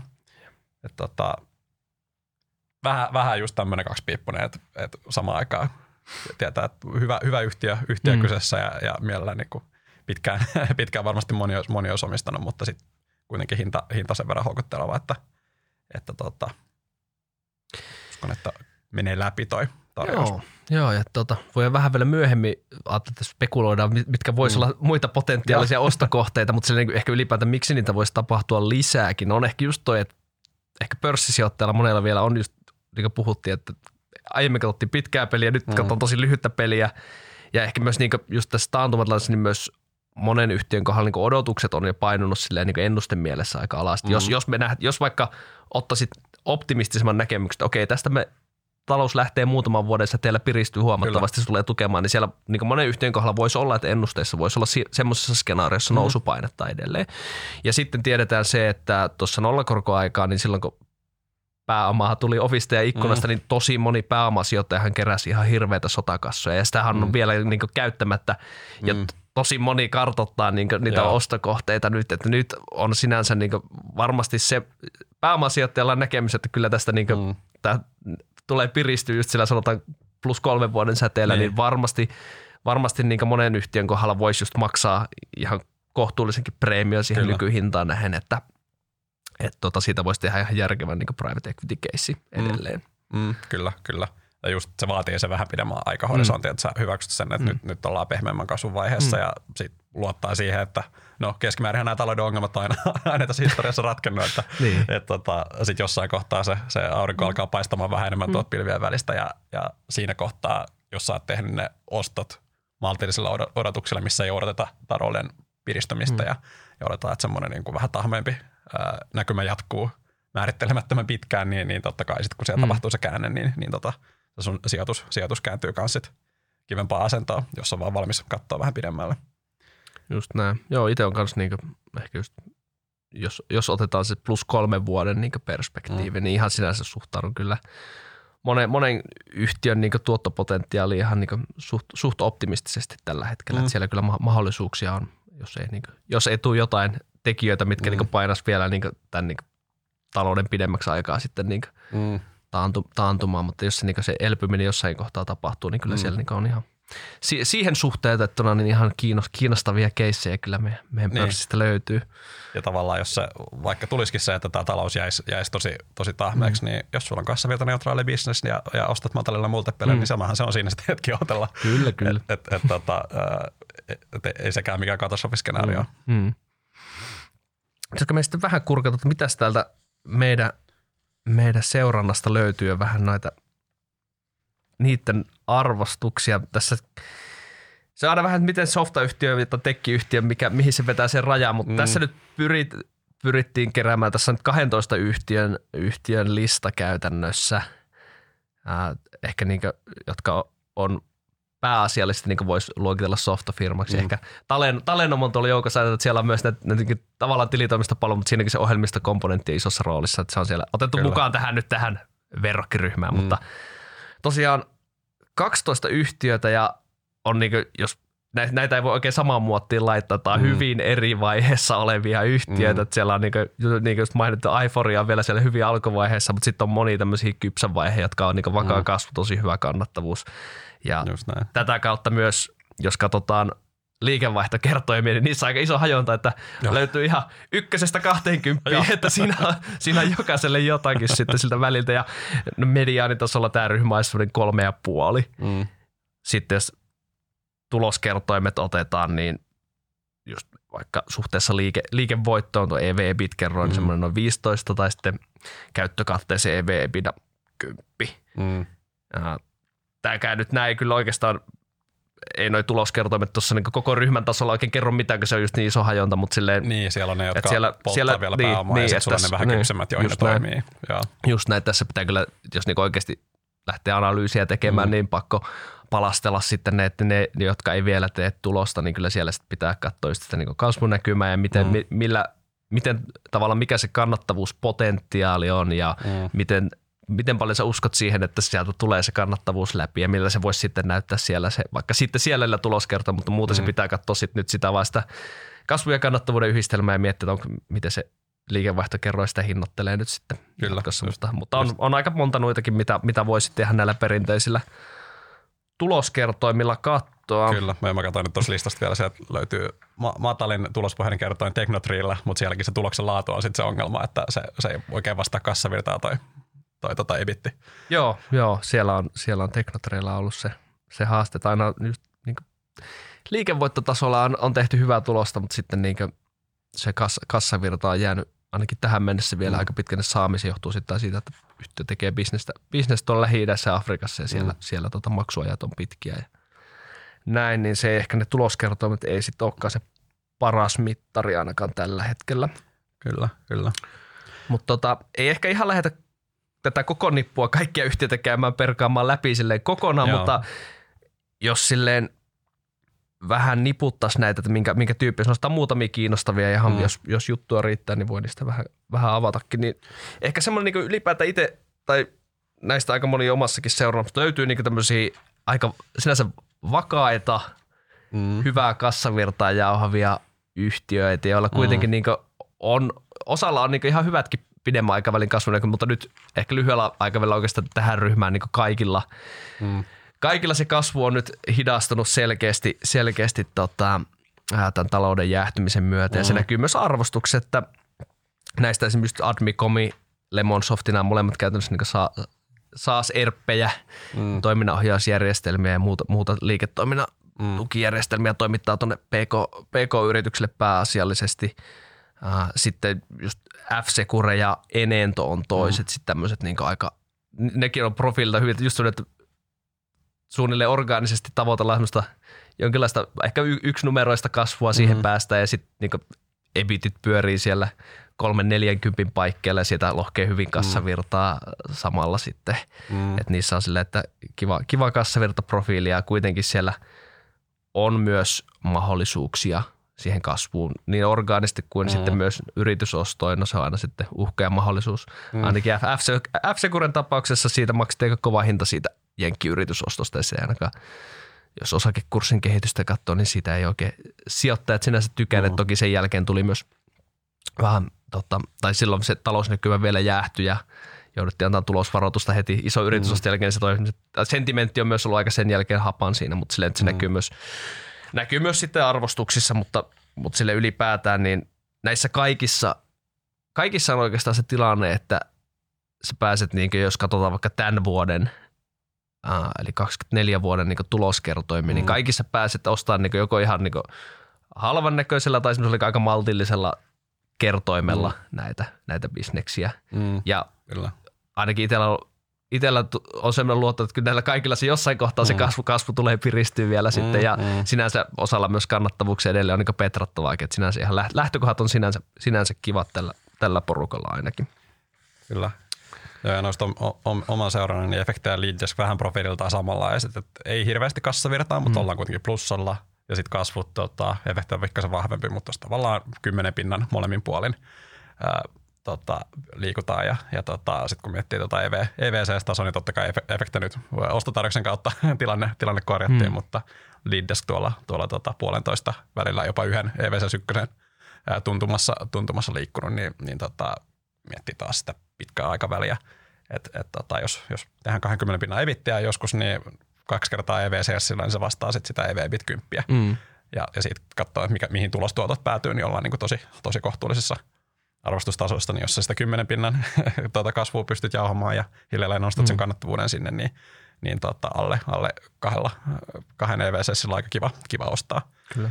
Ja tota, Aiforia sitten toki, toki niin kuin omasta seurannasta täys, täys poikkeus, että kun siellä se liikevaihdon kasvu on semmoista, että pikemminkin ollaan lähempänä liikevaihdon tuplausta mm. vuositasolla niin kuin lyhyellä tähtäimellä.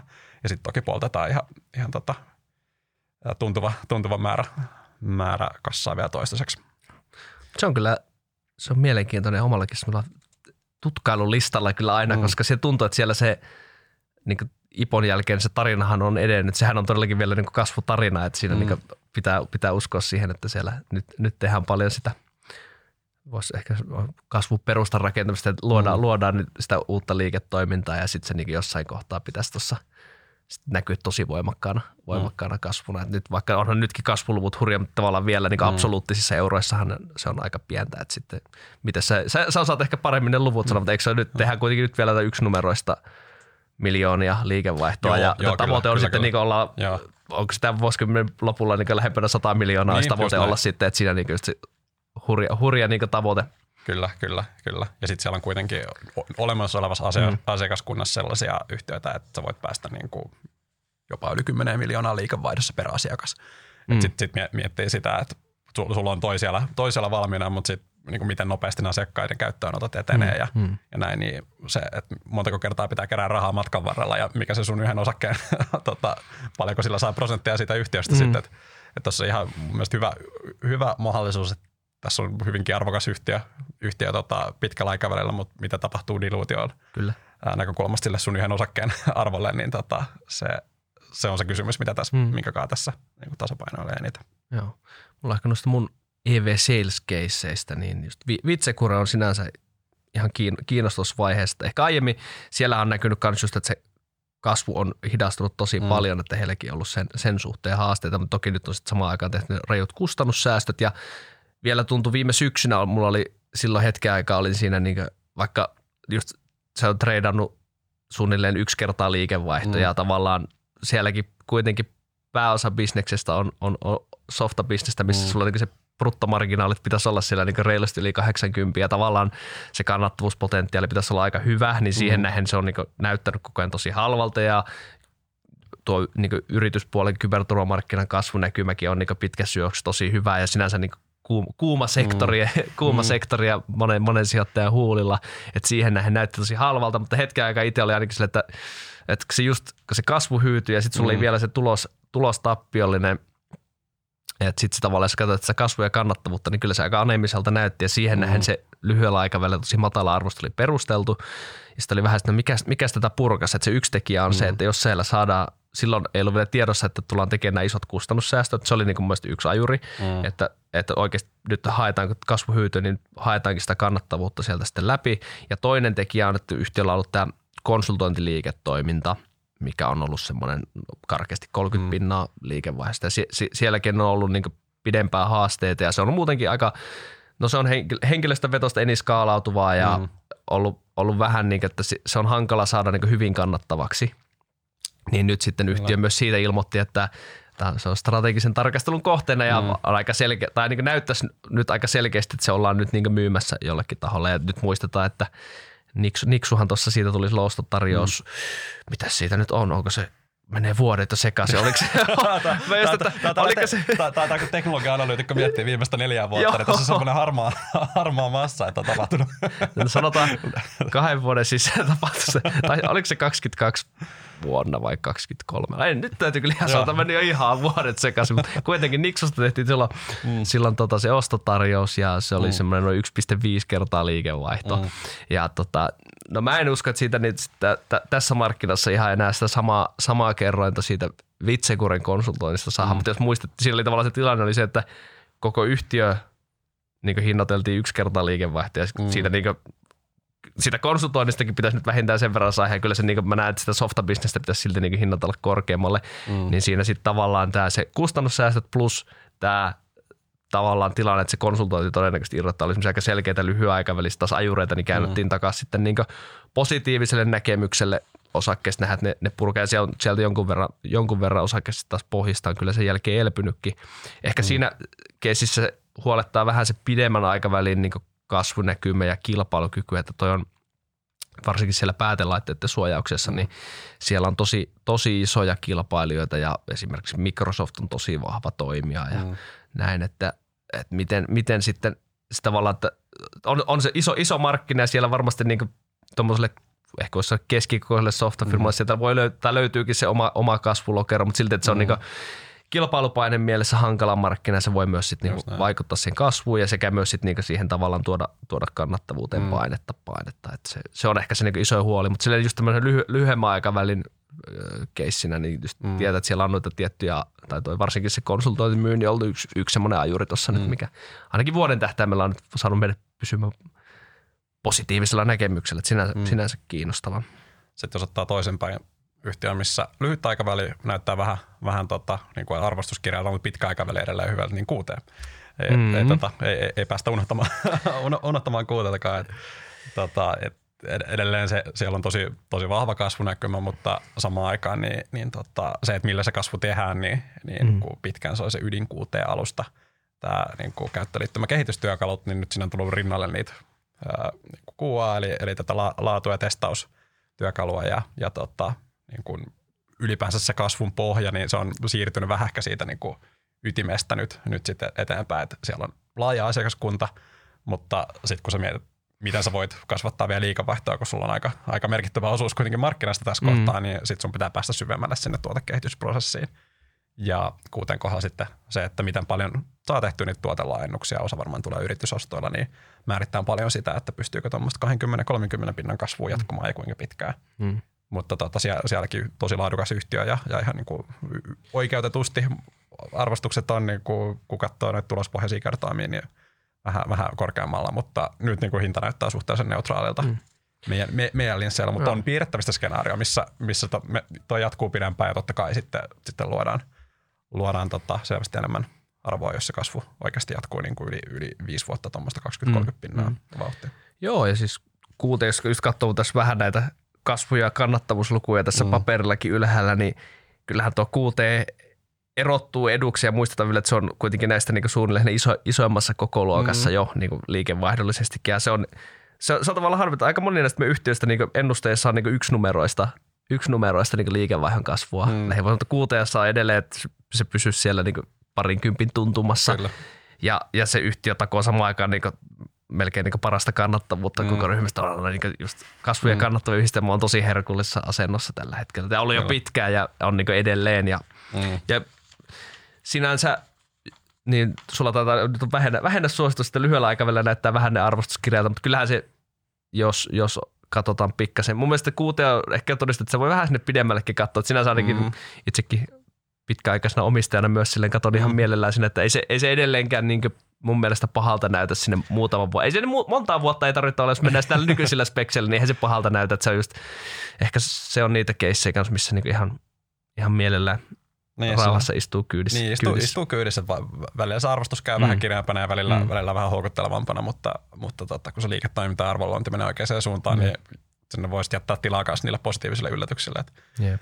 Niitä saatiin 2020 ja 2021 ihan runsaasti ja, ja tota, voi olla, että, että on semmoinen markkinaympäristö myös jossain kohtaa tulossa, missä taas, mm. taas yllätykset menee sitten sinne, sinne suuntaan. Mutta laadukas yhtiö ja arvoa luova on. selvästi, niin, niin tota sillä ei, ei haittaa neutraalilla arvostuksella omista. Joo, ei, ei kyllä se tästä, tästä ryhmästä kyllä sinänsä niin edukseen erottuu mm. kyllä niin viime vuosien suorittamisella edelleen niin näkymien perusteella kyllä. Että ansaitse, ansaitseekin mm. vähän korkeammat kertoimet omasta, omasta mielestä. Otetaanko vastuuta spekulointia? Otetaan tähän loppuun vielä vähän. Nyt kuitenkin se on aina se kysymys. Nyt, no nyt nähtiin oikeastaan, kun tuli tuo efekti Ostaros, niin mm. monessa, monessa pienemmässä Helsingin pörssin tekkiyhtiössä nähtiin vähän osakekursseissa mm. sitten sen jälkeen värinää, että mm mm. mikä se olisi se seuraava ostotarjouskohde, niin tota, niin, mitäs, mitäs sä laittaisit tähän listalle, jos nyt pitää jotain sanoa? Ot, nostaa ekana, ekana lead desk.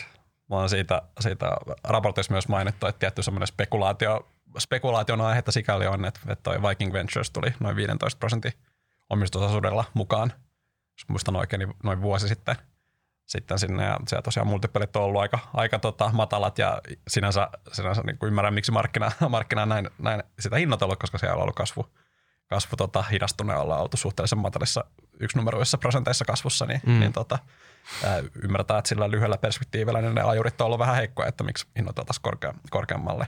Siellä toki nyt efektien noston jälkeen niin nähtiin, nähtiin selvä hyppi eteenpäin, että, että ehkä siellä on kääntynyt, kääntynyt vähän se, tota, että katsotaan kiikareilla pikkasen kauemmas, kun mm. muistaan, että, niin, että jos meillä on tämä yritysosto mahdollisuus tässä mukana, niin silloin se ostaa katsoa myös pikkasen kauemmas. Mutta tota, täysin spekulatiivinen totta kai, että et, voisiko, voisiko ostaa tulla. Ihan mahdollista, että nämä nykyiset omistajat istuu, istuu tota, omistusten mm, kanssa mm. ja, ja tota, katsoo sitä arvonluontia eteenpäin. Ja toiseksi voisi nostaa tuon Aiforian. Se on niin kuin kehitysvaiheelta sikäli tosi varhaisessa vaiheessa, että, että teistä niin kuin, jos lähtee valuoimaan jollain liikevaihtomultipelillä näin, niin, mm. niin tota, ää, totta kai sitä, se äkkiä näyttää kirjalta, mutta kun miettii sitä heidän asemaa, että he on tässä tosi suurella markkinalla automatisoivat tätä digitaalista patologiaa, että tekoälymalleilla tehdään sitä patologian duunia ja lasketaan, mitä siellä patologisessa näytteessä on ja parannetaan tarkkuutta ja näin – niin tota, heillä on tosi hyvä asema siinä markkinalla ja he on saanut sieltä ää, niin kuin, aika mageita referenssejä voitettua ja kun miettii sitä sen markkinan houkuttelevuutta pitkällä aikajänteellä, niin voisiko joku olla valmis maksaa yhtiöstä tässä kohtaa ihan, ihan mukavasti, että, että, että katsotaan sinne kymmenen vuoden päähän ja ostetaan sitten vahva markkina-asema tämmöisellä niin tosi houkuttelevalla markkinalla, mm. missä se asiakaspito on kanssa ihan valtava hyvä, kun saat sen terveydenhuollon prosesseissa kiinni, niin, niin ihan, ihan, ihan mahdollista ja just tavallaan tämä digipatologia, missä Aiforia on ehkä arvonluonnin näkökulmasta niin kuin houkuttelevimmassa palasessa arvoketjua, niin, niin tota, se, että katsoo kun muut pelurit siinä, siinä samassa ketjussa, että vitsi toi, tämä komponentti me halutaan, jos me halutaan tehdä hyviä katteita tässä pitkällä aikavälillä. Ää, ja tota, Jenkeissä, kun ei ihan tarkkaan tiedä, että minkälaisia valuaatioita tuolla, tuolla niin kuin rapakon takana, takana on ollut, mutta verokkifirmoille kuitenkin niin, niin on valuaatiot vähän eri, mm. eri lukemissa, näin niin kuin ihan karkeasti arvioimalla, niin, niin sikäli on, on mahdollista, mutta tota, joo, sit varhaisen vaiheen firma ja, ja tota, vielä, vielä on pelikenttä avoin, niin, niin tota semmoinen täysosto on tietty suhteellisen riskinen, riskinen tota, skenaario sille ostajalle myös. Kyllä. Joo, se on aina, tämä on semmoinen, aina nousee esiin tämä spekulointi näistä ostokohteista, mm. mutta sehän tavallaan voisi jopa klisee, että periaatteessa jokainen softayhtiöhän on potentiaalinen osto, varsinkin pienen pienempi. Ne on aina silleen, että se on tavallaan aina, olisi, voisi olla kiinnostava mm. jollekin vaikka isommalle, että se sopii tai näin, mm. mutta se on aina toki sit paljon kiinni sitten niin kehitysvaiheesta ja omistajarakenteesta ja muusta. Mm. Mutta täältä minun listalta voisi muutaman poiminnan myös ottaa, mm. niin tota, mm, kyllähän, no Enento on, on yksi, mm. että se tuli meille meillä toi Roni, Roni Peuraheimo sitä seuraille ja viime vuoden puolella aloitettiin, aloitettiin yhtiön seuranta, niin kyllähän siellä, siellähän oli jo viime vuonna spekulaatiota aiheesta ja mm. siitä yhtiö joutui vähän kommentoimaan, kun siihen niin markkinahuhuja huhuja, ja siellähän on se tilanne, tilanne että silloin nyt kun tota, aiemminhan Sampo oli siinä suuri omistaja ja nyt sitten kun tuli tämä mandaattumin jakautuminen, niin ne Enenton osakkeet siirtyi mandaattumille mm. ja siellä, oliko se nyt sitten mandaattumin tota, HPI vai toimitusjohtaja, kuka se silloin siinä sen mandaattomin IPO-yhteydessä totesi, että kyllä näistä niin osakkeista on tarkoitus, tarkoitus päästä niin eroon niin mm. mahdollisimman nopeasti ja mahdollisimman hyvällä hinnalla. Eli siellä tavallaan isommalla omistajalla mm. kuitenkin niin on, on tota, myyntihousut jalassa ja mm. sinänsä sitten niin profiililtaan, niin kyllähän se Enento myös olisi ihan kiinnostavaa ostotarjous, että se on kuitenkin just tuolla niin omilla markkinoillaan niin ihan selkeä tota – tai Pohjoismaissa niin markkina, että sulla on tosi, mm. tosi vahva markkina-asema ja mm. sulla nyt on tavallaan lyhyellä aikavälillä, kun on, on toki sielläkin se talouden niin jäähtyminen on näkynyt, että sulla on vähän kasvu hidastunut ja sitten niin varsinkin historiaan peilattuna, niin mm. ne arvostuskertoimetkin on tullut niin huomattavasti niin maltillisemmille tasoille. Niin ja tavallaan siinä, niin kuin, mm. ja siinäkin tavallaan, jos ostaja uskoo, että kyllä tämä markkinoista virkaa, niin se voisi tavallaan mm. maksaa tuohon vaikka niin kuin, niin kuin, ei mikään superhalvat enää ne multiplit, se on osakin jonkun verran noussut, mutta sieltä, niin kuin, mun mielestä hyvinkin, hyvinkin niin kohtuullisen näköiset multipelit siellä.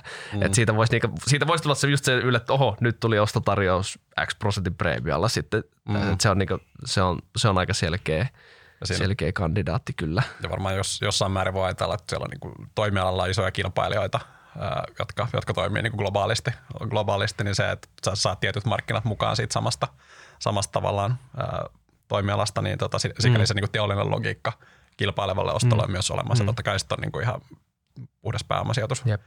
myös, myös niin toinen, toinen kyllä, skenaario. Kyllä, joo. Näin, nehän yleensä on vaihtoehdot. Sitten tavallaan – mikä olisi, sopisi niin todella hyvin, on, on totta kai että QPR, eli siellä erityisesti heillä on tämä prosessi, prosessilouhintasofta ja se mm. on ihan, vaikuttaisi niin kuin kaikkien markkinatutkimuslaitosten raporttien pohjalta, se on ihan, ihan kilpailukykyistä softaa, mutta yhtiö, mm. yhtiö on todella, koko luokaltaan todella pieni. Että jos miettii markkina-arvokin tällä hetkellä taitaa olla, onko se reilu 6 miljoonaa suunnilleen. Mm.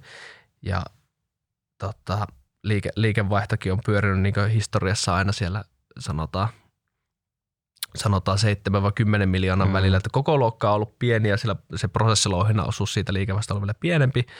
Ja tavallaan haaste on ollut just se tavallaan, että miten pienillä, pienillä resursseilla saadaan skaalattua niin ulkomaille erityisesti tätä softaa. Ja totta kai jos tulisi joku isompi toimija mikä ostaisi mm. QPR ja ottaisi se tavallaan softa osaksi omaa valmista myyntikoneista, voisi olla vaikka joku globaali firma, niin sä saat sen niin suoraan jakelua ja siitä niin aika selkeät synergiat sit sille ostajallekin siinä. Niin, kyllä. Ja tämä on, toi on kuitenkin todellakin ollut niin kasvumarkkinat, tosi, tosi kovia kasvuja. Sinne on tullut, tullut näitä isoja toimijoita, isoja toimijoita viime vuosina mukaan ja näin, että siellä olisi tavallaan, se olisi niin kuin, on, on sinänsä teoriassa ihan mm. kyllä kiinnostava palanen ja ja tavallaan, no se on sitten taas sielläkin kiinni, kiinni sitten tota, isompien omistajien tahosta, että onko, mm. se, onko se, vai halutaanko siellä pyrkiä nyt itsenäisenä, itsenäisenä sitten jatkoon. Mutta sinänsä niin paperilla, paperilla sopisi kyllä hyvin. Sitä on myös mm. meidän raporteissa välillä, välillä spekuloita samaan aikaan just se arvo, arvostusmielessä, niin siellä just kanssa liikevaihtokerroin pyörii just siellä noin ykkösen tasolla, että se on mm. niin sinänsä siltä, siltä, siltä kulmasta myös aika, aika edullisen näköinen. Toki siellä on myös niin kasvu ja kannattavuus varsinkin historiallisesti ollut niin mm. tosi heikolla tasolla, että sinänsä matala arvostus on ollut perusteltu, mutta siinä tavallaan voisi olla – voisi olla se tota, yritysosto on se yksi, yksi vaihtoehto siellä. Just näin. Ja näissä, näissä niin yle, yleisesti, kun miettii, miettii noita yritysostoja, niin on, on ihan selkeästi joskus tilanteita, missä se on hyvä, hyvä polku sillä yhtiöllä, mm. että sulla on vaikka teollinen ostaja ja sitten osana tätä teollisen ostajan myyntiorganisaatiota, niin sitä liikevaihtoa kasvatetaan selvästi nopeammin mm. kuin mitä mm. se olisi, olisi kasvatettu ilman, ja, että, niin kuin, että jos yhtiö olisi jatkanut itsenäisenä ja tämmöisessä tilanteessa, jossa vielä saat toisen bidaajan samaan aikaan, niin silloin nämä kaksi on, niin kilpailee siitä, että, että kuinka paljon saadaan tota, olla valmiit maksamaan ja, ja silloin se voi olla tosi hyvä tilanne osakkeenomistajille.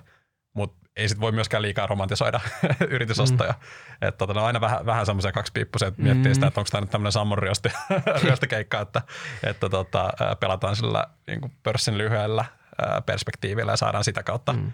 Ostettua, ostettua halvalla et, et sikäli tota, monessa yhtiössä ihan, ihan mielellään, mielellään kuitenkin näkisi, että jatketaan, et kunhan tavallaan se kilpailukyky on edelleen kunnossa ja ei mm. ole niin kuin toimialan mannerlaatat semmoisessa murroksessa, että, että nyt ollaan lakinnassa, jos ei Jep. päästä osaksi isompaa tai, tai näin, mutta, mutta tota, silloin kun sulla on hyvä yhtiö ja sen asema säilyy hyvänä, niin tota, ihan mielellään sitä katsoo sitä tarinaa, tarinaa sitten ää, itsenäisenä ja, ja tota, vaikka semmoinen pika, joku pieni pikavoitto siellä voisi olla, niin. olla tarjolla. Joo, joo, kyllä se olisi hienoa, hienoa nähdä, että yhä olisi niin enemmän ja enemmän tota, suomalaisia, suomalaisia ohjelmistoyhtiöitä, jotka niinku malttas, malttas mm. kasvaa mm. ja vaikka sitten olla itse siellä just sitä toimialaa konsolidoimassa lopulta. Että se ei kuitenkaan mm. se on vielä aika harvinaista. Että, mutta kyllä mä ymmärrän myös, varsinkin jos on niinku semmoinen he, vaikka pienempi softayhtiö, missä on joku tietty ydintiimi, joka sen mm. pääosin omistaa – niin kyllähän sitten myös niin taloudellisessa mielessä voi olla tosi houkut, jos olet antanut sille mm. vaikka sille firmalle sanotaan 5-10 vuotta, että mm. niin tavallaan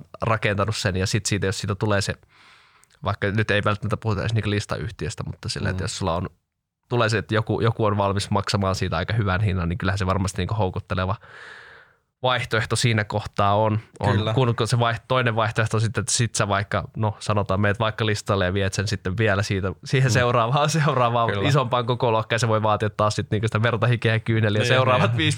5-10 vuotta ainakin. Kyllä, kyllä, että se voi kyllä. olla, monet, joskus se rahasäkki voi houkuttaa. Niin, joo, joo näinhän se on ja sitten se pörssireitti voi olla sitten se, että että et tavallaan, jos sä kuitenkin kasvat riittävän isoksi, niin sitten sua ruvetaan katsoa siinä globaalissa verrokkiryhmässä, mikä on kuutella mm. esimerkiksi on, mm.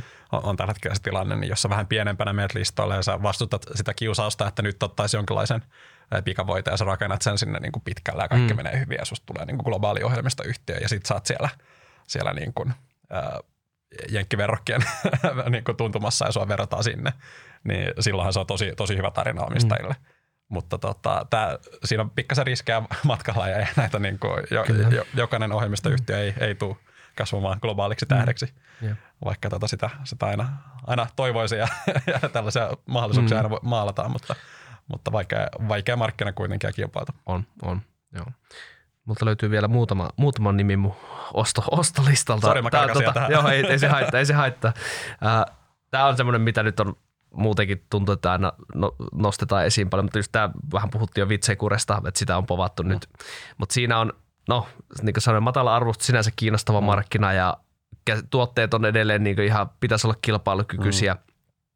Ei välttämättä enää ihan noita isompia toimijoita vasta ainakaan kaikissa asiakkuuksissa, mutta, silleen, mm. mutta on varsinkin täällä niin Pohjoismaissa ja Euroopassa hyvä, hyvä markkina-asema mm. ja on tavallaan se kulma, kulma siinä, että voisi olla jollekin kiinnostavaa esimerkiksi sille maantieteellisen mm. laajentumisen suhteen, niin sitä on monesti povattu, mutta tässä on se hyvä muistaa, että siellä on tota Siilasmaan Risto reilu 30 pinnan omistuksella, että mm. sehän on käytännössä, käytännössä hänen päätös sitten, että tapahtuuko näin. No historiassa hän ei ole ainakaan mm. silloin, no ennen oli pelkkä yksi f ja mm. sitä se on kuitenkin todella, todella pitkään ollut olemassa ja on varmasti niin semmoinen vähän oma, oma lapsi, oma lapsi voisin mm. kuvitella Siilasmaalle, äh, mutta tota, nyt, nyt kun on kaksi yhtiöä, on Vitsekure ja Fsekure, niin, niin tavallaan to... siinä voisi, sitä voisi spekuloida, että toinen voisiko, vielä. Niin, toinen jäisi vielä, jos toisen myisi, että siinä tavallaan mä, mä ehkä niin sanoisin jakautumisen jälkeen se todennäköisyys sille on niin noussut, että se voisi tapahtua, mutta mm. no, en, en pääse Siilasmaan pään sisään. En osaa niin. sanoa, mikä, mitä ajatuksia hänellä on ja ei varmasti niin sinänsä mikään,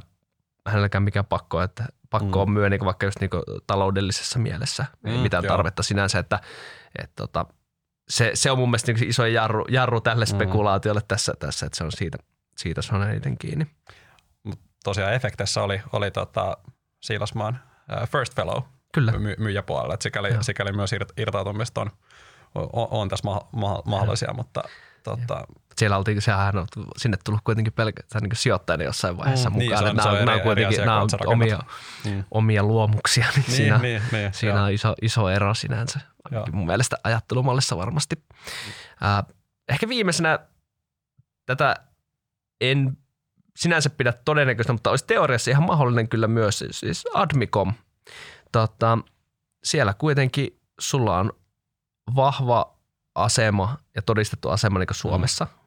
Mm. Ja nyt on niin ajatuksena on lähteä myös ulkomaille, tehdä yritys, ostaa konsolidoida markkinaa mm. jollain tasolla. Niin kyllähän tämä olisi niin varsinkin pääomasijoittaja, jos on, ja tiedetään, että tuolla niin sektorilla tällä hetkellä tapahtuu aika paljon järjestelyjä ja sinne on mm. tullut, tullut pääomasijoittajia mukaan ja tosi moni katsoo ja on kiinnostunut siitä sektorista. Itse asiassa tällä, tällä viikolla viimeksi erään, erään pääomasijoittajan kanssa keskusteltiin tästä mm. niin pohjoismaisesta niin SaaS, SaaS-RPistä niin sektorina. Mm. Että sitten tavallaan kiinnostusta, kiinnostusta aiheesta tai niin sektorille on ja Admicomin kautta saisi tavallaan semmoisen alustan, jossa ostasit sen mm. ja pääsisit tavallaan sit sitä kautta niin pystyisi aika, aika helposti aika rakentaa, rakentaa siihen päälle. Ja samaan aikaan omistajan rakenteen näkökulmasta siellähän tiedetään, että perustaja Matti Häl omistaa edelleen niin reilu 20 pinnaa osakekannasta, mutta hän on ollut tässä viime vuodet niin myyntilaidalla ei ole enää operatiivista tai hallitustyöstä tai missään mm. mukana, että sinä pelkästään omistajana näyttää, on niin sinänsä irtautumassa yhtiössä, mm. niin tämmöisen järjestelyn kautta hänkin pääsisi mm. niin kokonaan siitä omistuksestaan sitten eroon. Ja myös niin arvostusmielessä, että just varsinkin jos Admicomissakin miettii, että ne nykyiset kertoimet on ihan kohtuullisia ja jos siinäkin uskoo, että se kasvu mm. piristyy, niin se on niin pidemmälle katsottuna, niin se voisi perustaa, että se on ihan halvan näköinen edelleen se osake. Mm. Et siinä voisi olla myös niin sitä kautta niin mahdollisuus maksaa ihan reippastikin sitä nykyistä, nykyistä pörssiarvoa enemmän tämmöisessä ostotarjoustilanteessa – että tota, sinänsä, sinänsä olisi ihan paperilla myös sinänsä mm. mahdollinen kohde. Mutta en, en silti niinku, jotenkin, et en, en, en, en, sano, että tämä on se todennäköisin mm. niinku tästäkään, tästäkään porukasta, mutta sinänsä paperilla, teoriassa ihan, mm. ihan mahdollista. Mm, mm. Joo, just näin. Sama, samaa henkeä voiton kuuteen myös nostaa tähän, tähän että tota, siellä, siellä ihan yhtä lailla, jos sulla on joku globaali ohjelmistotalo mm. esimerkiksi, joka haluaa sinne, sinne tota, tuote, tuotesalkkuun, niin ottaa tonne – sulatettujen järjestelmien puolelle keskittyneen ohjelmistotyökalusetin, niin joo, totta kai kuuteen siihen, siihen niin kuin kulmaan, kulmaan voisi sopia, mutta ei, ei ole nyt niin kuin ihan, ihan tässä tällä hetkellä semmoinen, semmoinen tutina, että nyt olisi korkeammana spekulaatiossa, mutta me palataan siihen, Joo. että jokainen teknologiasektoriyhtiö on mm, periaatteessa kyllä. mahdollinen ostokohde ja, ja tota, me voidaan maailman tappiasti veikkailla, mikä voisi olla seuraava, mutta sit se aina se tulee yllätyksenä kyllä, kuitenkin. Kyllä, se aina, se aina yllättää. Kun ja, ja jos. Joo, joku. joo ja tälle, mm. mä just tässä tuntuu, että niinku omassakin seuranta-portfoliossa on aika paljon noita. On, mullakin mm. on osunut nyt, on, on, on lähtenyt muun muassa – historiassa, niin just esimerkiksi Niksu, Niksua ja Roviota on jo mm. omastikin sanottu. Tuntuu, että no, kaikki on melkein edelleen, mitä seuraava voisi olla niin potentiaalisia ostokohteita. Että toivotaan, että kaikki ei toteudu, että sehän jää muuten työttömäksi Joo, joo, joo, joo, joo, ja nä, nä, näitä osuu tosiaan mulla kanssa Avidlia-efektejä. Niin, sori, siis Avidlia Basvare, jotka toteutuu nyt, nyt efektejä tosiaan tuolla polulla, polulla myös, niin kuuluu tähän, tähän sektoriin, mm-hmm. että tämmöistä pientä kiertoa tapahtuu. Joo, joo, sitä kyllä on, että se kuuluu, kuuluu tähän. Toivottavasti tähän. tulisi toisenkin suuntaan verran lisää, lisää yhtiöitä, niin saadaan mm lisää seurattavaa. Kyllä. Joo, tässä on niin meidän agendat on oikeastaan käyty läpi. Tässä ehkä semmoinen pieni yhteenveto. Mä voin ainakin omasta puolesta mm. saada niin y- fiilikset softasektorista. Tuntuu, että joo, nyt monelle tämä vuosi on, on vaikea. Varmasti mm. melkein sanoisin, että monelle yhtä tämä tulee olemaan niin se tuloksellisesti varmaan se pohjavuosi myös kasvuosalta. Että mm. Kyllä mulla itsellä on se tutina, että niin ensi vuodesta vuotta 2050, että kyllä siellä mm. ne kas, on sinänsä ihan tällä hetkellä, niin jos katsotaan yleistä talouskuvaakin, että pitäisi olla niin edellytykset sille, että ne kasvut lähtee piristymään sieltä. Että se, se olisi sitten niin ihan selkeä, selkeä ajuri monelle, monelle yhtiölle, kun samaan aikaan ne mm. arvostukset on niin isossa kuvassa aika, aika kohtuullisia, paikoittelee jopa ihan maltillisia. Niin mm. Niin sinänsä ihan vähän reilun vuoden teillä niin ihan, ihan hyvillä, hyvillä fiiliksillä ainakin itse katselen tällä mm. hetkellä sektoria. Ihan, ihan samanlainen, samanlainen tunnelma, että nyt pääsee aika kohtuullisilla odotuksilla ostamaan, ostamaan yhtiöitä. Et, et, mm. tota, sillä, sillä tuntuu, että jos, jos ei nyt hae pikavoittoja, vaan on, on, on valmis vähän, vähän katsoa edelleen eteenpäin ja, ja tota, hyväksyy sen, että on mahdollisuus se, että se tahmempi kausi jatkuisi sitten kuitenkin mm. pidempään, vaikka nyt semmoinen pieni tuntuma alkaa olla, että jos se nyt kuitenkin sitten vähän, vähän tästä vakautuisi, niin tota, kuitenkin ne arvostukset tässä suojelee aika kivasti ja, ja tota, näinhän se yleensä menee, että silloin kun sä ostat, ostat mataliin odotuksiin, niin silloin tehdään sitten pidemmän päälle parempia, parempia tuottoja. Näin niin kuin isossa kuvassa, niin, niin tota, tältä se näyttää, vaikka yhtiötasolla sitten on vähän vaihtelevia näkemyksiä meilläkin. Kyllä. Kiitos kaikille kuulijoille. Jos tykkäsitte podista, niin pistäkäähän peukkua kaikissa kanavissa ylöspäin ja jatketaan keskusteluja vaikka tuolla Inderesin sijoitusfoorumilla. Voidaan siellä, siellä jutella näistä kaikista yhtiöistä ja vaikka spekuloida näitä potentiaalisia ostokohteita. Sinne voi, voi tulla heittää muitakin ideoita, jos nä, nämä eivät maistuneet. Kiitos. Kiitos.